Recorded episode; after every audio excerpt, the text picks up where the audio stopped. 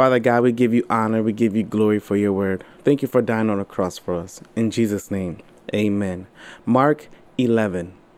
As they approached Jerusalem and came to Bethphage and Bethany at the Mount of Olives, Jesus sent two of his disciples, saying to them, Go to the village ahead of you, and just as you enter it, you will find a coat tied there, which no one has ever ridden. Untie it and bring it here. If anyone asks you, why are you doing this? Say, The Lord needs it and will send it back here shortly. They went and found a coat outside in the street, tied at a doorway. As they untied it, some people standing there asked, What are you doing? Untying that coat. They answered as Jesus had told them to, and the people let them go. When they brought the coat to Jesus and threw their cloaks over it, he sat on it. Many people spread their cloaks on the road, while others spread branches they had cut in the fields. Those who went ahead and those who followed shouted, Hosanna! Blessed is he who comes in the name of the Lord. Blessed is the coming kingdom of our father David. Hosanna in the highest heaven. Jesus entered Jerusalem and went into the temple courts. He looked around at everything, but since it was already late, he went out to Bethany with the twelve. The next day, as they were leaving Bethany, Jesus was hungry. Seeing in the distance a fig tree in leaf, he went to find out if it had any fruit. When he reached it, he found nothing but leaves, because it was not the season for figs. Then he said to the tree, May no one ever eat fruit from you again.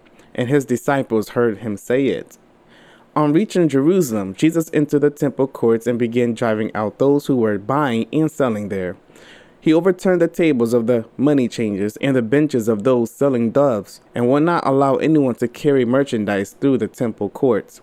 As he taught them, he said, Is it not written, My house will be called a house of prayer for all nations? But you have made it a den of robbers. The chief priests and the teachers of the law heard this and began looking for a way to kill him, for they feared him, because the whole crowd was amazed at his teaching. When evening came, Jesus and his disciples went out to the city. In the morning, as they went along, they saw the fig tree withered from the roots. Peter remembered and said to Jesus, Rabbi, look, the fig tree you cursed has withered. Have faith in God, Jesus answered. Truly I tell you, if anyone says to this mountain, Go throw yourself into the sea, and does not doubt in their heart, but believes that what they say will happen, it will be done for them.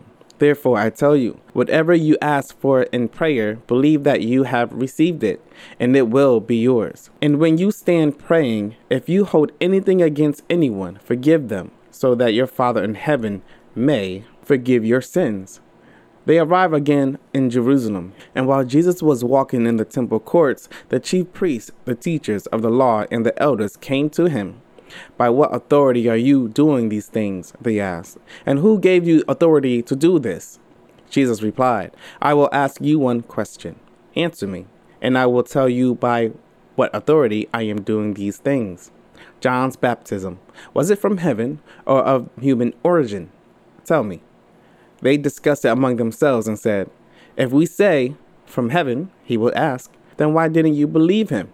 But if we say, of human origin, they feared the people, for everyone held that John really was a prophet. So they answered Jesus, We don't know. Jesus said, Neither will I tell you by the authority I am doing these things. Amen, amen. That was Mark 11. It was pretty short. Hey, it's all good. Stay tuned for Mark 12. Stay encouraged, make mistakes, but just read. Have a good day and God bless.